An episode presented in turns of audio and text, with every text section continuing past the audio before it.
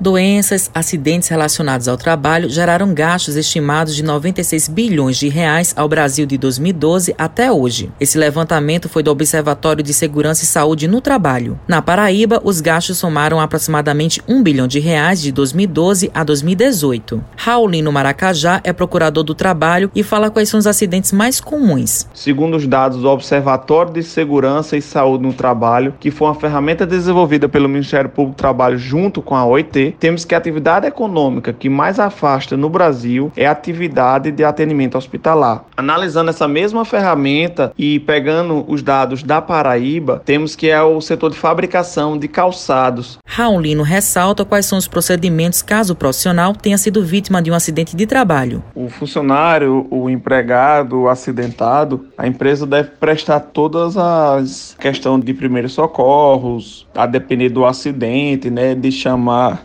os profissionais de saúde, se na empresa tiver, o enfermeiros, né, prestar todo o auxílio e fazer o transporte, a remoção de forma técnica. E a empresa tem que tomar todas as providências, inclusive e principalmente emitir a CAT, Comunicação de Acidente de Trabalho, que haverá algumas repercussões por conta dessa emissão da CAT para a empresa e para o próprio empregado. É a empresa, através da sua CIPA e através dos médicos do trabalho ou do técnico de segurança do trabalho, devem realizar algum tipo de, de avaliação para entender o motivo daquele acidente, para que aquela situação ali não se repita com outros empregados. Raulino Maracajá fala como andam as fiscalizações em tempos de pandemia e como está a situação dos acidentes do trabalho na Paraíba. O Brasil, com relação à Covid, existiram diversas realidades em cada uma das regiões. Às vezes mudava até mesmo dentro do próprio estado. Com certeza, esses números eles serão reduzidos porque algumas cidades, alguns estados tiveram lockdown, fecharam por mais tempo, houve suspensões de